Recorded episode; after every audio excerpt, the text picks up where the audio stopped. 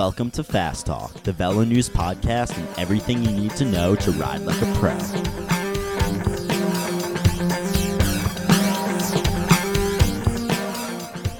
Fast Talk is sponsored by Quarq, maker of kick ass bicycle data systems like the Quarq Qollector. Waterproof and wearable, it's the perfect tool for coaches and data dedicated athletes. Qollector uses GPS, ANT Plus, and cellular technology to let you seamlessly sync your high definition data, share real time tracking, and connect with your fellow riders. Find out more at quarq.com forward slash qollector. And that's with a Q, by the way. Q O L L. And I had, to, I had to point this out to the guys. It's like sometimes it's not about how you win or your result when you're on top form. Because it's really unfair to ask of a team director to sign you off your best result ever. But it's also how you ride when you're tired. Hello, and welcome to Fast Talk, the VeloNews podcast. This is Coach Trevor Connor, along with VeloNews writer superstar Caley Fretz. Joining us is a multi talented superstar, ex pro superstar, manager superstar with Velo Cycling, and podcast superstar Michael Creed. Our plan today was to take on a simple question Is it possible to stay on top form all year round? We wanted to take on this question because I'm often asked by riders whether it's possible, and when I give my opinion, they say, but pros do it. Michael, who is uniquely qualified to answer this question both as an ex pro rider and as a pro manager, may have something else to say.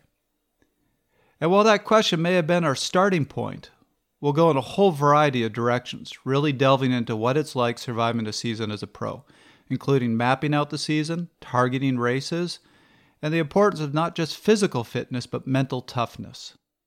To help us along the way, we'll hear from two pro riders, Kyle Reijnen and Tom Skunch. And I think I just butchered both of their names. This is an exciting one that really gives a rare perspective into training and racing at a higher level. So strap in and let's make you faster. All right, so uh, let's dive right in here. Trevor, as you alluded to in your little introduction there, uh, the, the, primary question we are trying to answer today is whether it is possible to stay on peak form throughout the entire year. Uh, and, and I think the first thing we wanted to do was go around this table here, the three of us, and decide whether, well, to, to provide our opinions on that. And my, my initial reaction is absolutely not. And I think that is a, I think that much is pretty clear. However, a lot of amateurs still try to do this anyway. What do you think, Trevor? Well, I think you already know my answer, which is I have never seen somebody be able to do it. I've certainly seen riders who can stay on really good form year round. I find them to be somewhat unique, but I don't think you can ever hit top, top form, 100% form, and hold it that long. Uh, with the athletes I coach, uh, this is a bit of a simplification. Like I said, every athlete's different, but I apply a, what I call a 6 9 12 rule which is it takes you about six weeks from when you stop doing base to build race form. It takes you another three weeks to hit a peak. And then three weeks after that, or about 12 weeks, you're going to start really pushing burnout. And at that point, you, you have to take a break or your body's going to make you take a break. Uh, you can play with that. And we might talk a little bit later about this whole concept of block periodization. But I believe very strongly that the longest you can stay on top form is, is about six weeks at a time.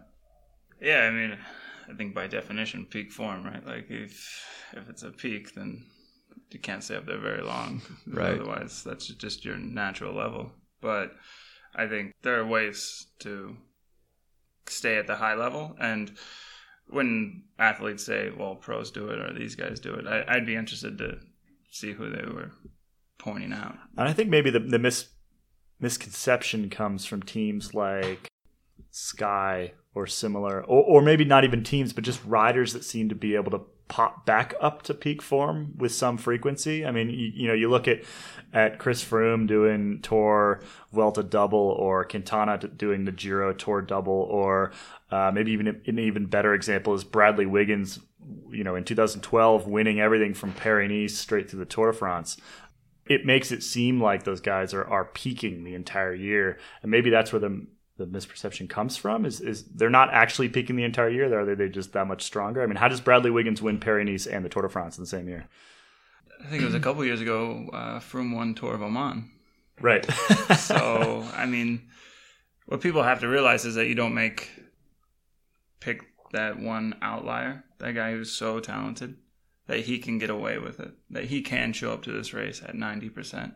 Uh, he had a really good winner. Maybe he's really lean and he can get these results. But you, you don't make like the, the rules based on the people who are just so talented that they don't have to play by them, you know. So like eh, when you have a Chris Froome, uh, Peter Sagan, Bradley Wiggins, like yeah, you, you don't make your training like them, and you don't make your races like them. I think another reason you see the misconception is people forget that just because a professional team goes from some point in February all the way through October, it doesn't mean all the riders are going that whole length of time. So I, I think with all teams, and Mike being a team, you manage a, a top pro team. Really interested in, in how you manage this, but what I've always seen is you you will have some riders who are designated to be very strong in early season. You can have some that are designated to be strong at, at some of those key races at, at, the peak of the summer, and then some that are even going to try to be strong at the end of the year. Is that how you did it? Yeah, I think um, the way I always liked doing it is I liked coming out hot, and I liked um, as a, setting a tone.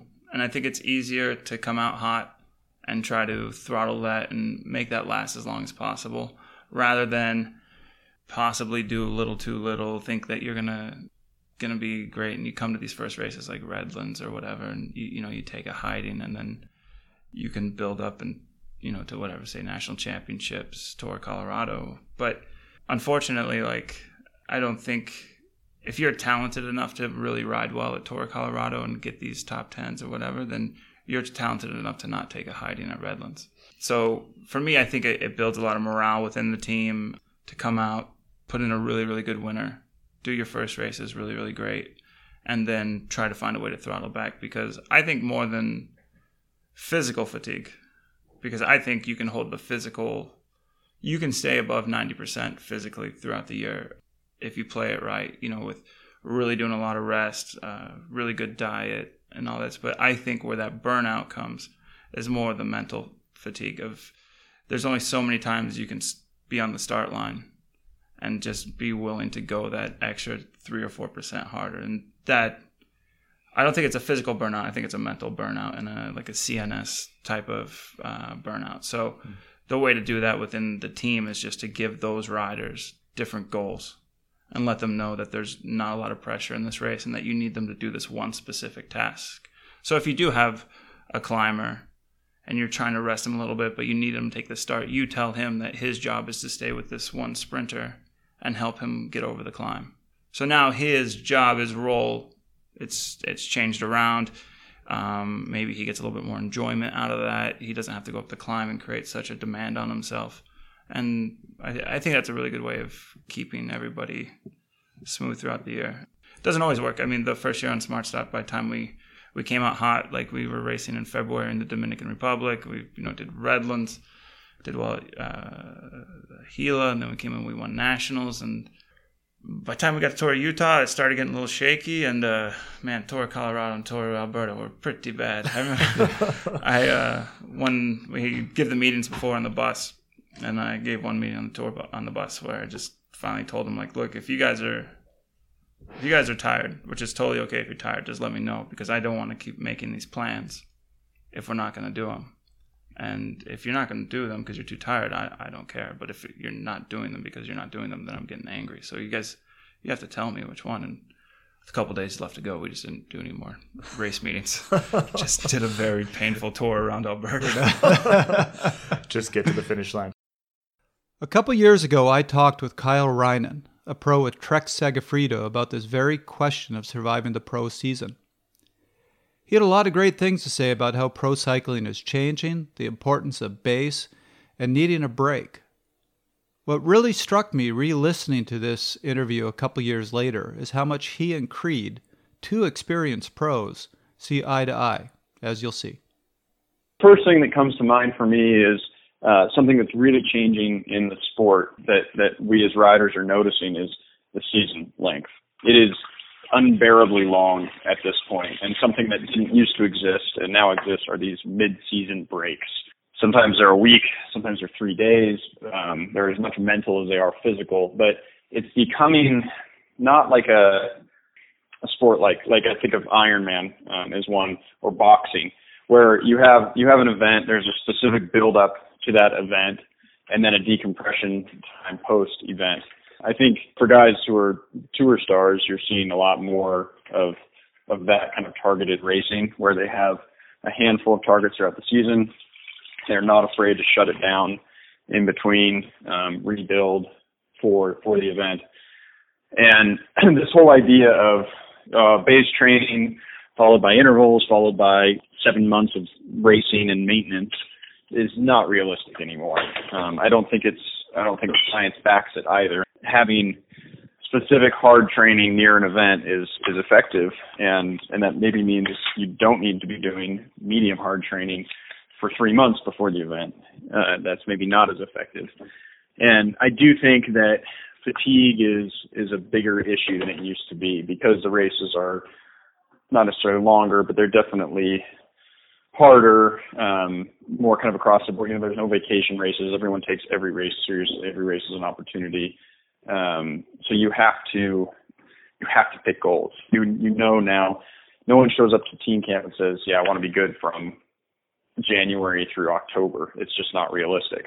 So it, eh, eh, you know, teams are focusing on specific goals for specific riders, and I think part of that is this finding out that specific training uh, for for an event, not like you're saying, not months in advance, but sort of right before that event work. And and you find, you know, the form is such a kind of fleeting thing. Uh, I've I've been there's kind of this this saying that we all have that if you're on form, nothing matters. You can lose sleep, you can get a cold, you can have a shitty travel, you can do all this stuff, and somehow if you're on form, you're just on form. But when it's done, it's gone, and it doesn't matter how much you rest or how much you tweak this, that, how much you sleep, you're not on form anymore. So why is that? You know, what what is how is that happening? And and because it's so important for us to be able to predict when we're on form, we need to understand more about why that happens. And I do think part of it is this tendency in the sport to overtrain, to to look at this the kind of macro cycle of uh, the year as a big base build up followed by efforts followed by racing and, and maintenance. I, I don't think that that is the best model anymore. So what is, you know, ha- you, you have to have some sort of base fitness, right? Otherwise, right. You're, what are you doing your intervals from? The, if you don't have base fitness, you're you're starting from scratch every time you do your week of effort. So that doesn't work. So there needs to be some sort of maintenance, base, aerobic, whatever, but then kind of a hard punch quite near the event is maybe all you need to spur a lot of these these systems, as opposed to the kind of old school Euro mentality would be race race to fitness. Use some of those early season races that used to not be as hard to get that intensity in, and then you're good to go. That's too much for too long, uh, I think anymore. So what what intrigues me about what you're saying is how little time it took, how close to the event you really can up your game, right? So it's yeah. you're saying if you feel like crap um, or you're or you're not putting out great numbers three weeks before an event, two weeks before an event, stay calm. You you still have opportunity to uh, to make progress, a lot of progress perhaps, um, and that coming into three weeks before the event not fatigued is maybe just as important as coming into it fit. I was going to say, is that something that you ever do, or is it with your calendar? It's just not really even an option. Well, so with the calendar I've had the last three years, we don't do a Tour de France. Uh, and for those who don't make the Tour de France team on their on their respective teams, same kind of opportunity. July is dead, and that's really important. That's that's where I've taken opportunity to take a mid-season break, a week off, reset, not lose all my fitness, but but come down to a level where I'm not constantly in a state of fatigue and trying to balance fatigue versus sharpness. You know what that what that kind of chunk in July allows me to do is to prepare really well for August, and that's been huge for me because I always seem to be able to perform for the rest of the year after that. Um, you know, as you get towards October, maybe fatigue sets in again, but that that ability to reset there, I think uh, the people who do reset there, you see them perform in the second half of that season, while the guys who haven't had the opportunity to reset there really just continue to get worse as the season comes to the end. They're they're just hanging on, especially guys that are performing in the tour, that kind of thing. It's like, and and that's why you see, you know, a lot of the tour stars are pretty vacant at races like Colorado, races like Worlds, the sort of late season races. The, the top tour guys, you know, there's always exceptions. You know, I don't know what to tell you about Alejandro Valverde. Apparently, the sky's the limit, but for most of us humans, mere humans, it's uh, it's too big a ask to to keep that rolling. Well, but the, but maybe this idea makes it more sustainable, right? It makes that longer racing calendar more sustainable. If we're saying, hey, you know what, we're we're we're making too big a deal out of this long build up to these events, and really we don't need that much preparation as long as you have some maintenance level of, of fitness. Then what we can say is now we can have more than a couple of targets for the year. Maybe you can have five or six spread out evenly and and we're just doing a, a real specific prep for each each one and really shut it down after each one. It, it's always it's really dangerous and easy when you're on form to go well I'm on form I got to race you know, I got to use this form well I got it. Sometimes you can extend that that form or that fitness for longer if you're a little more careful with it. You know if you treat it a little more fragilely. So instead of saying, "Hey, I'm I'm on form," yeah, you know, Colorado went really well. Let's let's do Alberta. Maybe yep. instead you take a little rest after Colorado. You do a hard week, and then you do an event a week after Alberta or two weeks after Alberta. Yeah, and you know, there's always a tactic to it for riders. Like guys, let's say you're on a two-year contract. You're you know um, you're wanting to step up teams or you know make a leap or something it's really important that you come out of the gates hot for whatever reason, right. knowing that people intuitively definitely cut down their off season. Um, and uh, if your target is July, you know, it used to be that you you really took a long off season and, and eased into it. Now now those guys have decided that in fact um, coming into the season hot and then shutting it down and then coming back again by July is is more ideal. But there, you know, depending on what your targets are, there's definitely different approaches. It's worth it's worth thinking. Yeah, different approaches. It's worth thinking about how you approach it. So both physically and mentally, how do you, how did you deal with it, and, and as a manager, how do how do your riders deal with it when a lot of the, uh, they're often doing over hundred starts in a year, and that in itself can just wear you out. I think um, having an exact goal is is uh, key. If you make the goal very ambiguous and just like, oh, go out there, do your best, pal. Like, like I just I don't even know what that means. Do my best, you know. Whereas um, directing a team, I would email every rider individually and give them stage by stage expectations, and it's very specific and they were very realistic. They, the expectations were never best day, best form, get lucky expectations. But if it was like, look, I have you on this team because I think in this time trial you would be the top, in the top 35. So you need to be top 35 in this time trial. Now, that doesn't sound like it sounds weird to even tell somebody that to get so far back. But if the rider is tired and they warming up and the legs don't feel great. They know they're not going to win. They know they're not going to get top 10. The chances of them riding a little bit easier, feeling sorry for themselves, still feeling for the pain, and then coming in getting 60th, pretty high.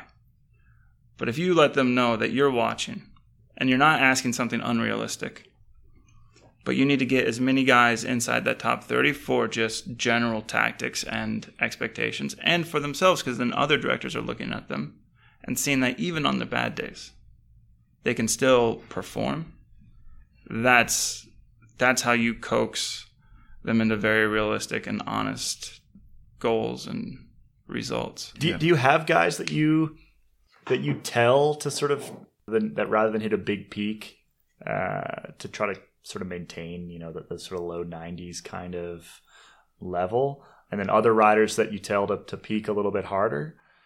No, I mean you you know pretty quickly where the rider's heads at, what races are important to them, what they want to try to prove or whatever. So you you help build around that, but you definitely don't want riders to get into this idea that they are afforded the luxury of being able to bag races because that within the division 3 continental circuit like that that's not a luxury anybody has this thing of everybody's like, well, I, it's okay. I didn't ride very well at this race. There's a big race, you know, what, you know, a couple weeks down the road or a couple months down the road. It's like, yeah, you're not on a pro tour team. You're not making a million dollars. Every everybody's fighting for spots. Like, that's one hell of a gamble you're taking. Because if you don't win that race, then guess what? Your whole season is done. So, uh, and that kind of extends down to i mean we, we spent a lot of time on this podcast actually the first the first episode that we did was essentially why aren't you a professional that probably extends down to amateurs. there were many reasons. I like that. I'm gonna have to listen to that one. that probably extends down to amateurs trying to make that leap up, right? I mean, you know, if you are if you're a cat one, and I'm sorry, I'm getting a little bit off topic here, but I think it's an interesting discussion. If yeah. you're a cat one and you're trying to make that leap up to a Conti team, maybe a big peak is not the way to do that. Maybe maybe sort of more consistent riding. So, for example, I was talking to Larry Larry Warbasse not too long ago, and he went from uh, Hincapie to BMC to, to, IAM, and then basically now back down to the Pro Conti level. And he never really had any exceptional results as a junior or U23. He essentially just sort of chugged along and was like fifth in every single race that he went to. Sure. Is that a good way to to get yourself noticed? I mean, you, you've been in that that hiring position as well. Yeah, there's definitely something to consistency. Um, like one of the biggest things you worry about as a director is how to get the riders competitive.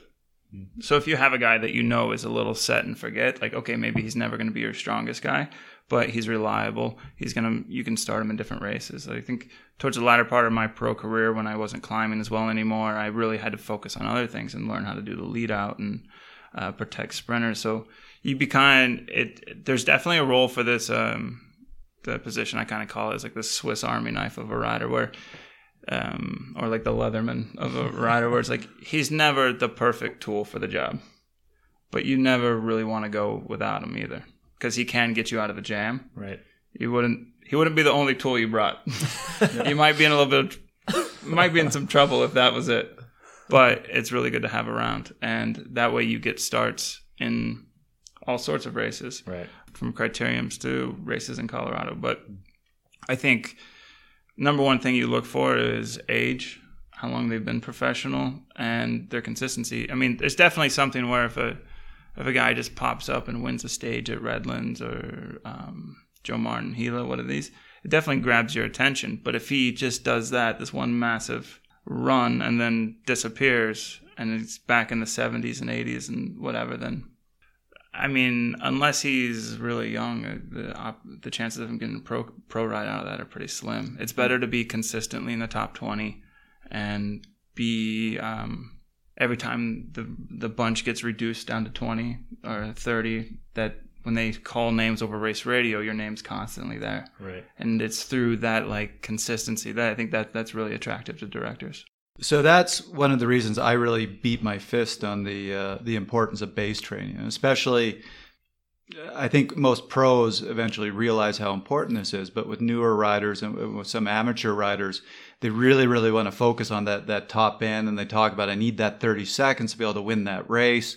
And yes, that, I'm going to say that top end is extremely important. You don't win races without it. But if you have good base form, it should be able to allow you to finish with the lead group in a race.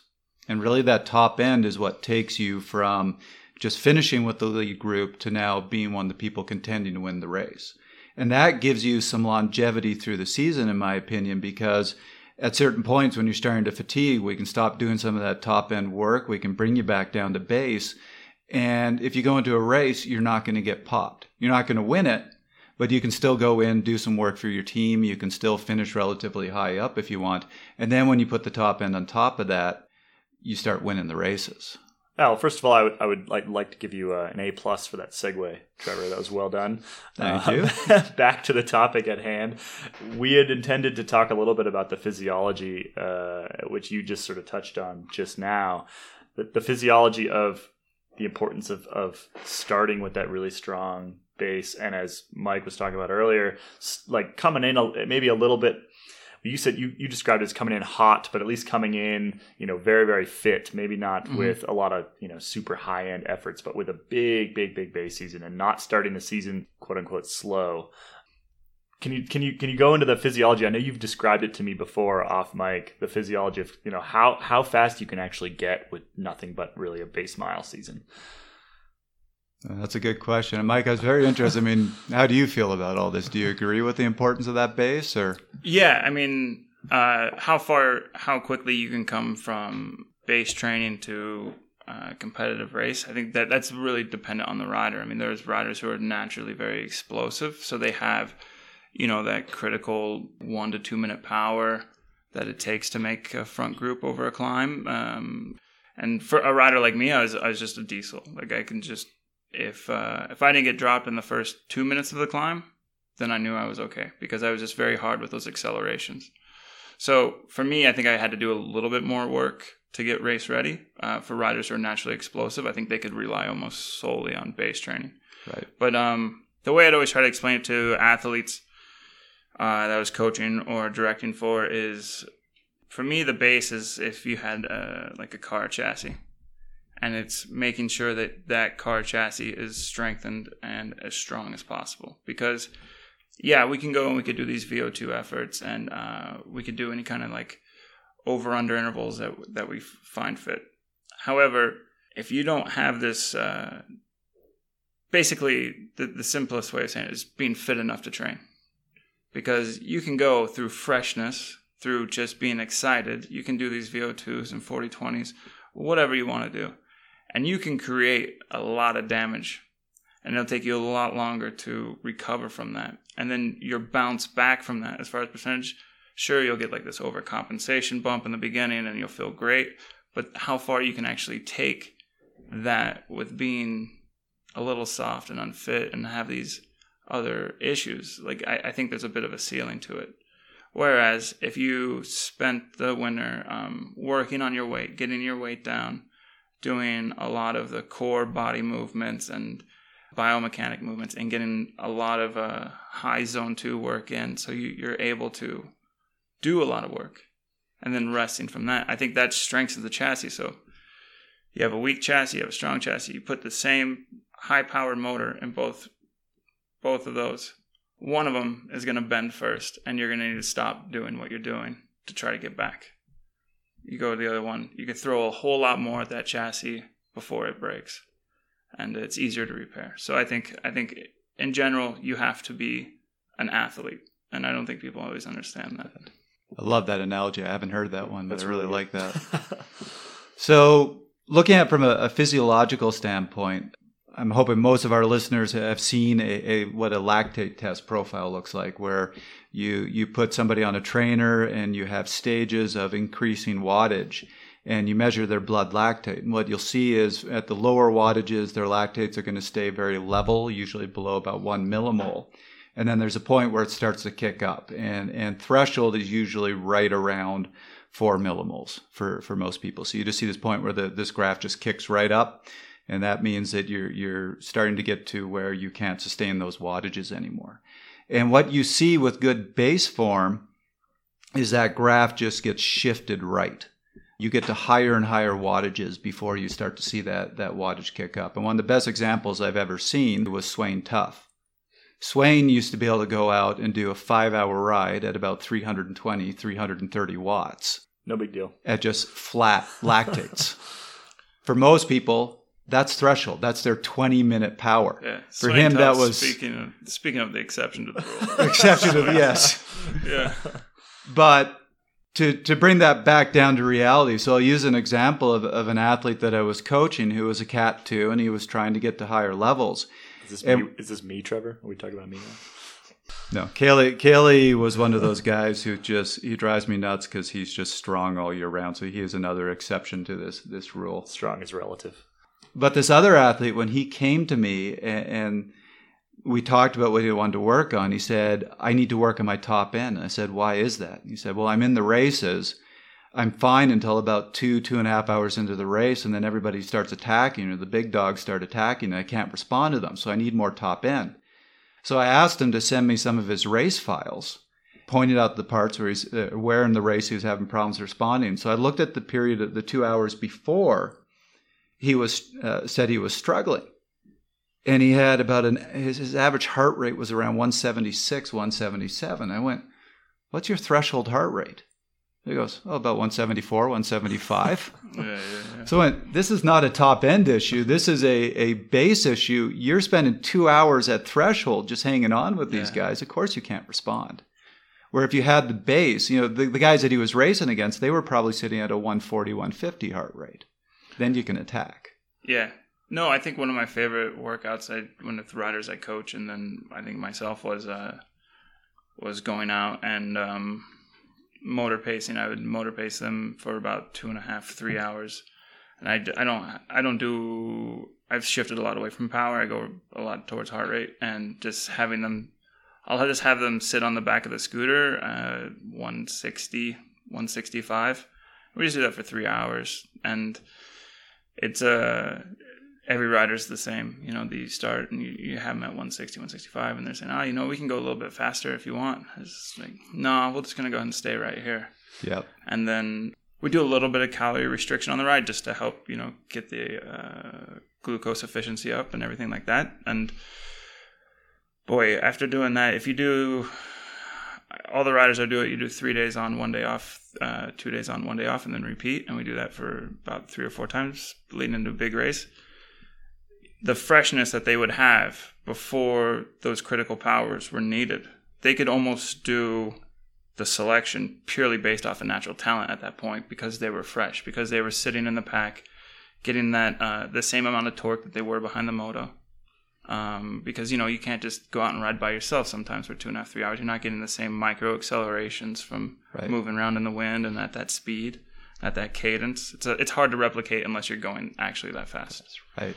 And then when you hit the bottom of the climb, I mean, we did it with uh, Shane Kline, who's like he's known for being a, criterium specialist in the states, and he really wanted to do Tour Utah. And I was telling him like, well, you, if you want to do Tour Utah, like you have to come to my house and train for a month, and then I'll let you start at Tour Utah. And we did that. We basically uh, almost no top end work, just but caveat to that, he's a sprinter. He has the natural explosiveness Right. and I just we brought a little bit of weight off of him, and we had him do a ton of high zone two, low zone three motor pacing, and boy, by the time Tour Utah came, I mean he was he was making the front group of forty and thirty, and for a sprinter, I mean that was it's pretty incredible. So I no, there's I think sometimes people confuse through no it's not a big deal, but I think they just confuse like what they uh, what they want to do versus what they need Right. it's, it's not it's not like exciting, right? It's not exciting to go and ride for two and a half hours or, or three hours at um, this high RPM, uh, medium heart rate zone. Like it's not fun. But like anytime people talk about like sacrifice or doing what others aren't willing to do, sometimes I think they confuse that with like doing more intervals or doing like uh, going to bed hungry or whatever. Like these these like these dynamic cliche attributes when really it's like no actually doing the same thing that's pretty boring and everybody tries to engineer a way around Around it.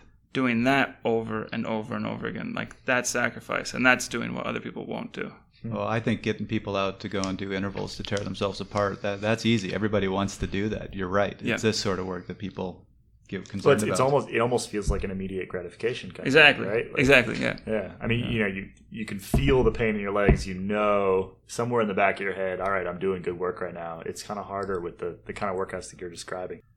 So I think the the key message here is that if you don't have the base, then yeah, you're only gonna have a couple points in the year where when you're on absolute peak form that you're going to be even something close to competitive. Where if you want to be able to be at least somewhat competitive all year round, that's where you're looking at the sort of work that we're just talking about. That's where you need to have that base so you can be sitting in the field comfortably. Yeah, I think it's um I would much rather have a rider who maybe was a little too fresh and a little too soft and really nervous and anxious on the start line versus a rider who came in super hot, super lean, and is tired. And I think people need to have that faith in their ability to where if they dedicate themselves to this effort, like I'm not going to attempt to make this feel good. I'm not going to attempt to be gliding up this climb. I just really, really want to do this. I really want to prove myself. They're going to have a pretty decent ride. They're going to, they're, they're going to do okay. And I think that's what people confuse when they see, oh, this rider, he like, he's holding form all year. And it's not necessarily that. He's maybe he can hold that form because he has the confidence that he's going to not try to make it easy on himself. He's going to go out there and dedicate, put himself in the right positions to perform. So to just falsely assume that it's all because of fitness, I think is a little disingenuous to the what bike racing is. Fast Talk is sponsored by Quarq, maker of next generation power meters and other kick ass bicycle data systems. Their Qalvin app is the digital wrench for Quarq's power meter technology. Qalvin uses Bluetooth, low energy, or ANT Plus to deliver firmware updates, diagnostics, power meter zeroing, and calibration from your desktop, laptop, or smartphone. Find out more at quarq.com. You know what happens a lot with Division Three racing in America is you know you come into races like Tour California, whatever. The Pro Tour guys come over, and often the Pro Tour guys don't ride that great just because you know they've traveled. It's not a big goal for them, you know. So you you you hear the chatter on the team bus of like, oh, I can't believe that guy's on the Pro Tour. I'm better than him here. Like I can't. Nobody will sign me. Whatever. But what happens a lot is when the races get a little bit more tiring or not great, like say Tour of Alberta, it's raining all the time, and then the guys kind of give up because they know they're not going to win. And I had, to, I had to point this out to the guys. It's like sometimes it's not about how you win or your result when you're on top form, because that's really unfair to ask of a team director to sign you off your best result ever. Through sheer just playing the numbers game, you're going to have your best day training than you will in your race. So and it's also too like not hitting like some magical PR number. Oh well, on this climb I averaged this. I was holding this wattage. Making sure that you understand that that's not your level now because you did it once. That's not your level. That's not right. what you are to expect the next time you go on a bike ride. We have like you know with training with track riders. You know if they do a four minute pursuit and that they PR'd, they really want to do a four minute pursuit. Bam, they trained hard, had all the mental stress and adrenaline leading in, and they go and they do like a 359. Problem is, is the next time you go up there, you're probably not going to do a 359. You are now not a 359 pursuiter. Like until you can do this three times in a month with no specialized lead in, then you are not. Yeah, it's not hoping for that magic day. But it's also how you ride when you're tired. Yep and that's a big difference. And that year on SmartStop, I think it was the final year with Tour of Alberta. I mean, they rode like trash, and I, I had to tell him that like I don't want to hear any more about how you guys should be on a Pro Tour team, because there's a reason you're on my team, right? This wasn't nobody's first choice. you guys didn't turn down a Pro Tour offer for this. So there's a reason I have access to you.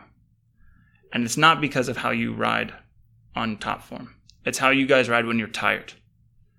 And that's what you need to focus on.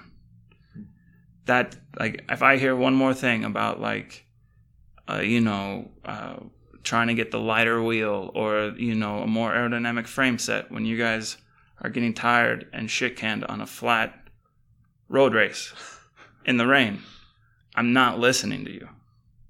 It's this. So let's right. figure this out because now you are if you combine the top results, your top results with positioning, dedication, perseverance, all these cliches that you throw in there, that's the time to use cliches when you're tired, not when you're feeling good.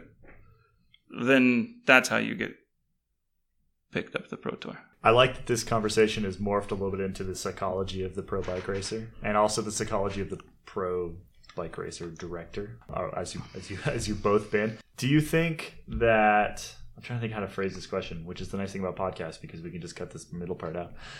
You gotta keep it in, man. People, people, people like hearing the wheels turn. yeah, no, like I said, I'm, I'm, I'm very much enjoying the way that this conversation has turned. So to to return this a little bit to our our discussion, I mean, we, we wanted to talk this episode about essentially the way you structure an entire season.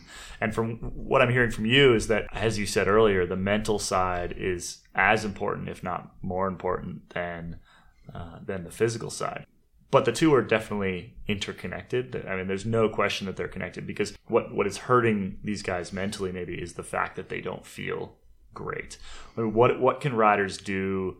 physically, and maybe this is a better question for for Coach Trevor over here. What can guys do physically to keep their body from messing with their mind? Basically, is that what the base where the base is so important? Is that where periodization, where you get good good rests, are so important? Where, where what do you, what can you do to keep keep your body from essentially shutting off your mind because you feel like crap? I think it's almost the other way around. Not to answer Yeah? for you, but Please. I think No, no, I, I, th- I think it's um, if you if you've done some things in the off season to make sure that you don't get injured in the middle of the year. I mean, that obviously helps your mind. But I think one of the best pieces of advice that I ever got while racing, and it made absolutely no sense to me at the time. I remember thinking this person was dumb as hell. Was I was I was making this excuse why I didn't get a result in this race, blah blah blah blah blah blah. All le- I thought legitimate reasons. So the difference between reason and excuse, not quite sure. But and I remember them just saying like, you know, Mike, it doesn't really matter how you feel. You're a professional.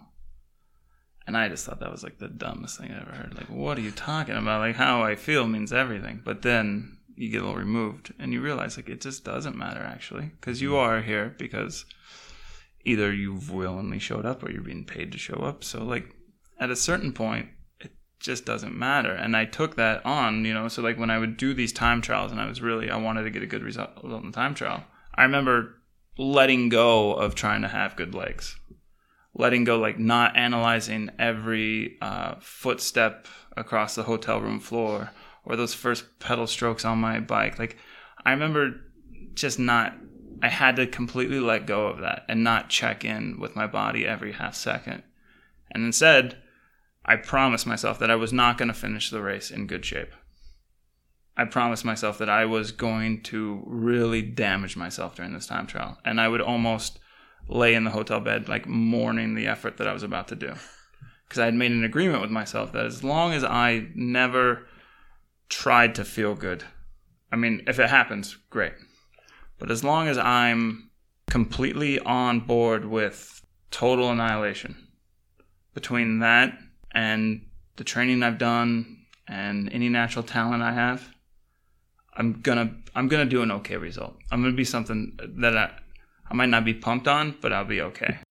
And that is the most important thing. I think just the dedication to uh, not uh, almost like this violent response to hoping that you're going to feel good, where you just say like, I, "It doesn't matter. Like I'm just going to go off and crush this." So the reason I was initially avoiding answering that question is because I have to kind of take the physiologist that says, do all this in your preparation. Eat this the night before, do all these things. Throw that aside, and now you're going to hear from, from bike racer Trevor, Uh oh. where I'm much more the put your head down and do it. And uh, as you know, a month ago I was in a race. I got sort of hit by a car, fractured my hip, and raced another two and a half hours. I don't think the car hit you. You hit the car. Uh, yeah, I slid into the car. Um, so I am fully on the same page with you. And I've watched a lot of cyclists since I've always been more on the development end. I get to see all these guys very early on in their career. And I have seen guys with mediocre talent go all the way. And I have seen guys with amazing talent go nowhere. And ultimately, that mental side is what I see differentiates them. And I think that's more important than all the other elements put together. And so, something I always tell the athletes I coach is you get three races your entire life where you feel great, where the legs are there, where you make the move, where everything goes right.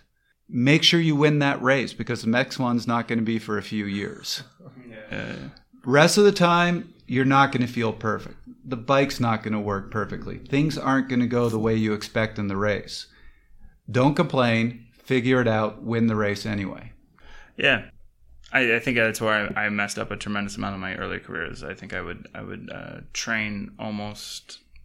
I would train to have to make the race like easier on me to have those magic days for those days where you fight for position for before the climb you hit the climb and you're just waiting for the attack and you're waiting for the attack and you're just like God, I can't believe we're nobody's attacked yet and you look back and you're the last person in the group and you're like oh okay I get it now So I think I think the message that we've given here is, is pros, just like us, they can't. You know, as you said right at the beginning, by definition, a peak is something that that is short and, and, and rare. So they have their their really good points in the season, just like the rest of us, and, and the, the rest of the time they have to deal with not having the best form. But probably what differentiates the pros a bit is this is their job. They can't say sorry, my legs aren't there. I'm not going to start today's race. They got to start. They have to perform. And I think they build a toughness that allows them, even when the form isn't there, to still be able to race. And I think that toughness is more mental than, than physiological. Yeah, it's having that like focus. You know where you're at. You know how to get your job done, and also too, what helps bring that more sustainable performance level is it's like basically it's just called like ceaseless immersion. So it's how to make your life as professional and as uh, uh, athletic minded as you can. So you you're not thinking like, oh well, I'm going to. It's December first. Start time to start. Dedicate myself, and you go in like really hot, and you know some unsustainable plan if it's diet or training. Like you're you're operating in this form of reality. And I think I did it so long where I didn't notice that I did it anymore. You know, like I, I knew not to eat sugar past a certain time. I didn't really drink. I didn't I didn't do these things when I was a pro. So like and to me I didn't notice that I did them anymore. It was only when I was around people who weren't around it, who didn't dedicate themselves like that year round. And it has to be something sustainable. It has to be something, you know, you can't just go on some crazy diet and that you're white knuckling the whole time. You have to find a way to make a very real lifestyle that you get gains out of, even if it's really slow, but that you can live it around the clock. So the ceaseless immersion aspect is if if you were to travel to a new town like Los Angeles and you saw it, you're flying in and you see it's smoggy, and you're like, wow, that's a lot of smog after three or four months, you might not see the smog anymore. But it doesn't mean the smog went away. Right. You're just so used to being around it that you don't see it anymore. And it takes somebody who's not from there to point it out to you. And that's the goal on how you can come in really hot and you can train better all year. You like you're eating really good diet all year. Like something obviously like sustainable and good and that you enjoy. Like how do you make this a diet that you enjoy? How do you make sure that you're doing your core work and your and any kind of muscle activation and your and your your training? Like how do you get that so it's not taxing your partner, your mental side, uh, anything in your life? How can you live this 365 so it's not uh, oh well i'm gonna just be super serious for the next three weeks be a completely unreasonable human being piss off everybody around me and be really moody the whole time you know like that's not people i think people confuse that with leading to a peak Hmm. where they say oh i can't do that i can only do that for three weeks out of the year it's like yeah probably because you're not a very nice person but if you get started on it today where you make sure to have this checklist of stuff that you can filter into your life and bring it around, it's it's much easier at that point because now you don't need to change. All the only thing you do is need to bring that mental dedication to each effort. That's a great way to look at it. So the, the things that I would add is trying to race strong March through September, which is the typical local scene, sometimes shorter, is hard enough.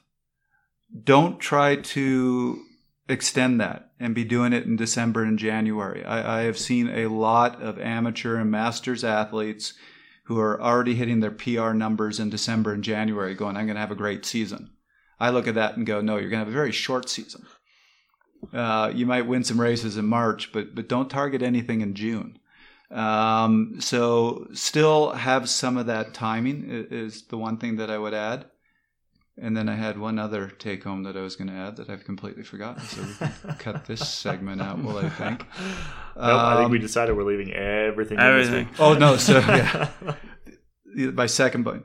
So the second thing I'll add is, and, and Mike, I'm glad you've touched on this a couple times, but just to really emphasize this, the importance of recovery. Mhm. You know, like I said, when you go into a race, and you're not feeling great, and you tear yourself apart to make sure you still perform. It does take a toll on you, and, and you have to get that recovery time. And I too often see athletes go and do these races, tell me they're fatigued, and then I say, okay, so what are you doing next week? Well, I think I'm going to do intervals on Tuesday. You, you need to give yourself that rest. I had a, a professional athlete that I was working with a couple years ago who was from Australia, and she did the entire Australian season, which is our winter in the U.S., and then joined a U.S. pro team. So right when she was finishing the Australian season, she then did the entire U.S. and European season. Yeah.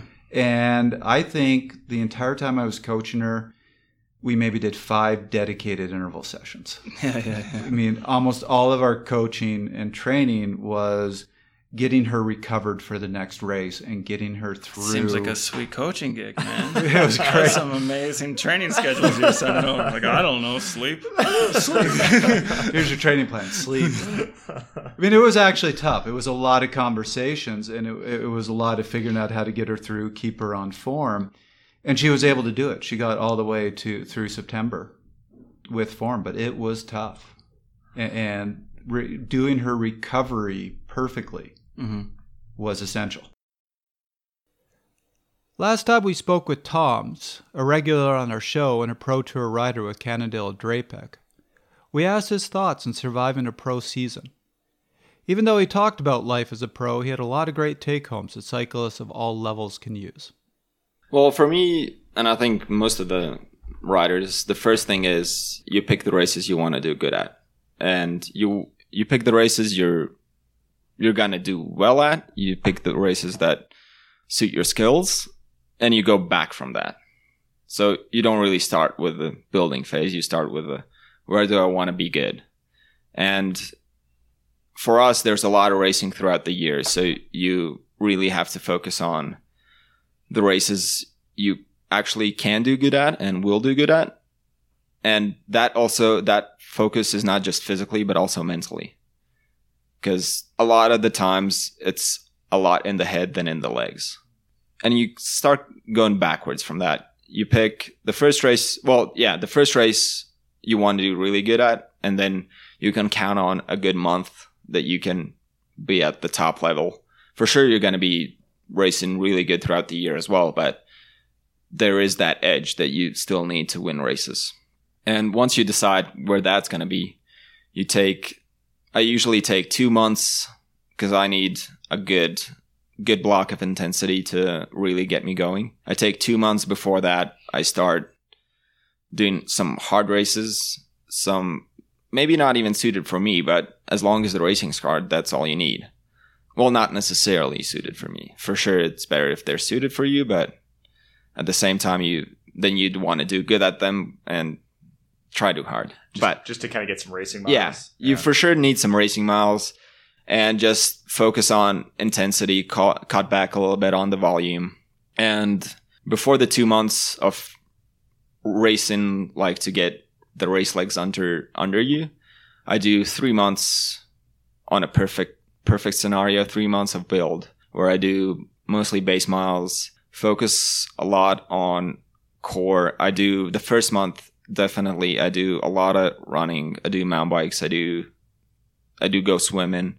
Uh, do a lot of gym work just because cycling is very easy on the bones, easy on the joints, and you still need to live as a human.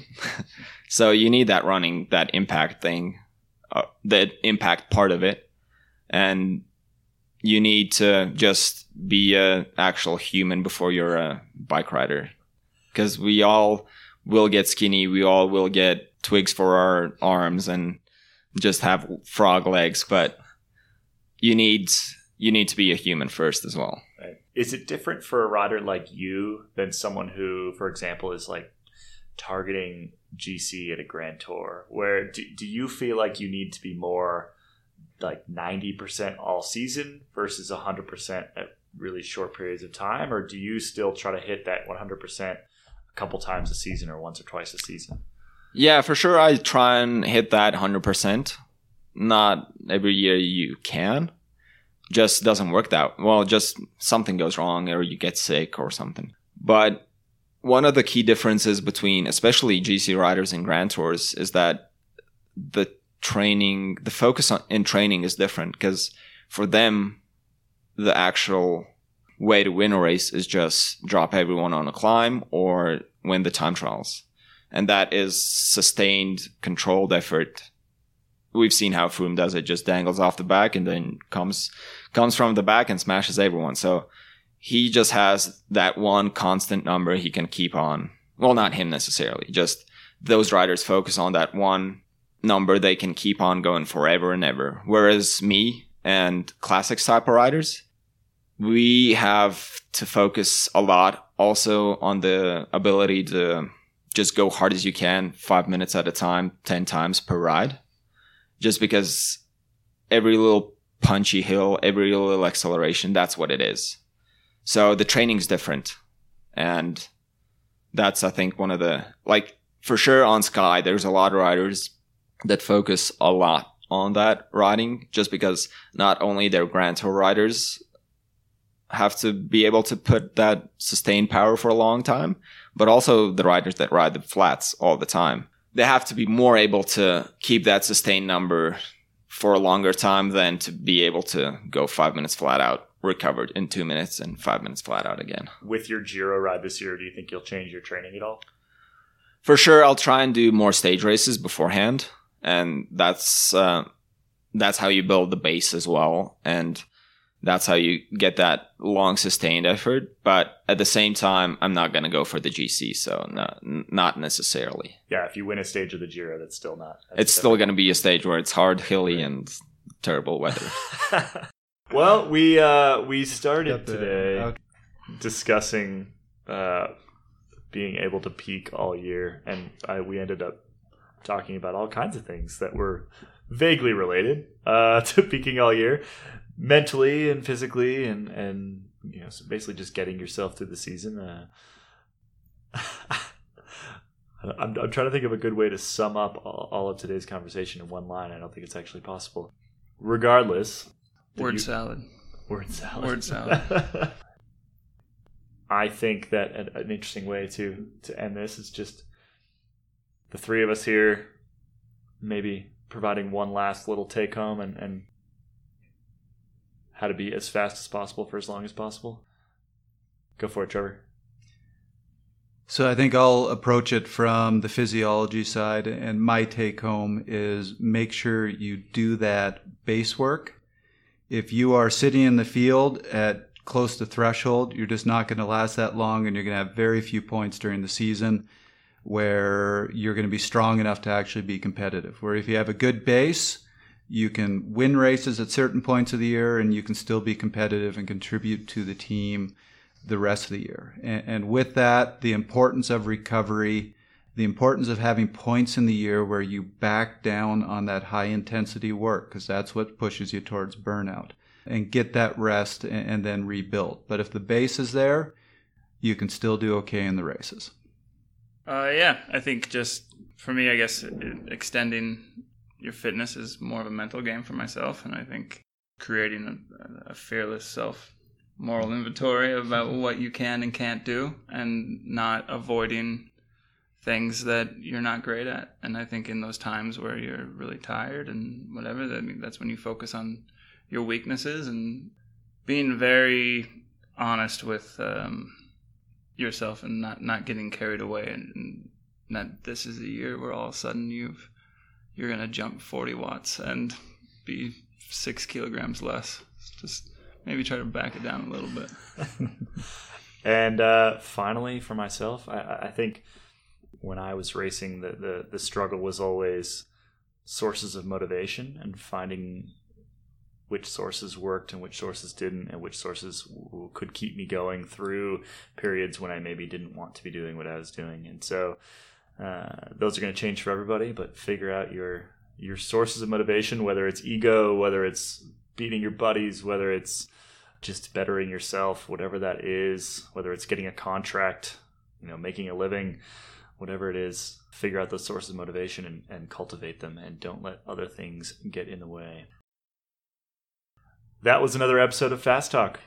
We'd love your feedback. Email us at webletters at competitorgroup.com. Subscribe to Fast Talk on iTunes, Stitcher, Google Play, and be sure to leave us a rating and a comment. While you're there, be sure to check out our sister podcast, the VeloNews Podcast. Become a fan of VeloNews on Facebook at facebook.com uh, and on Twitter at twitter.com slash News. Fast Talk is produced by VeloNews, which is owned by Competitor Group. The thoughts and opinions expressed on Fast Talk are those of the individual. For Trevor Connor and our special guest, Mike Creed, I'm Caley Fretz. Thanks for listening.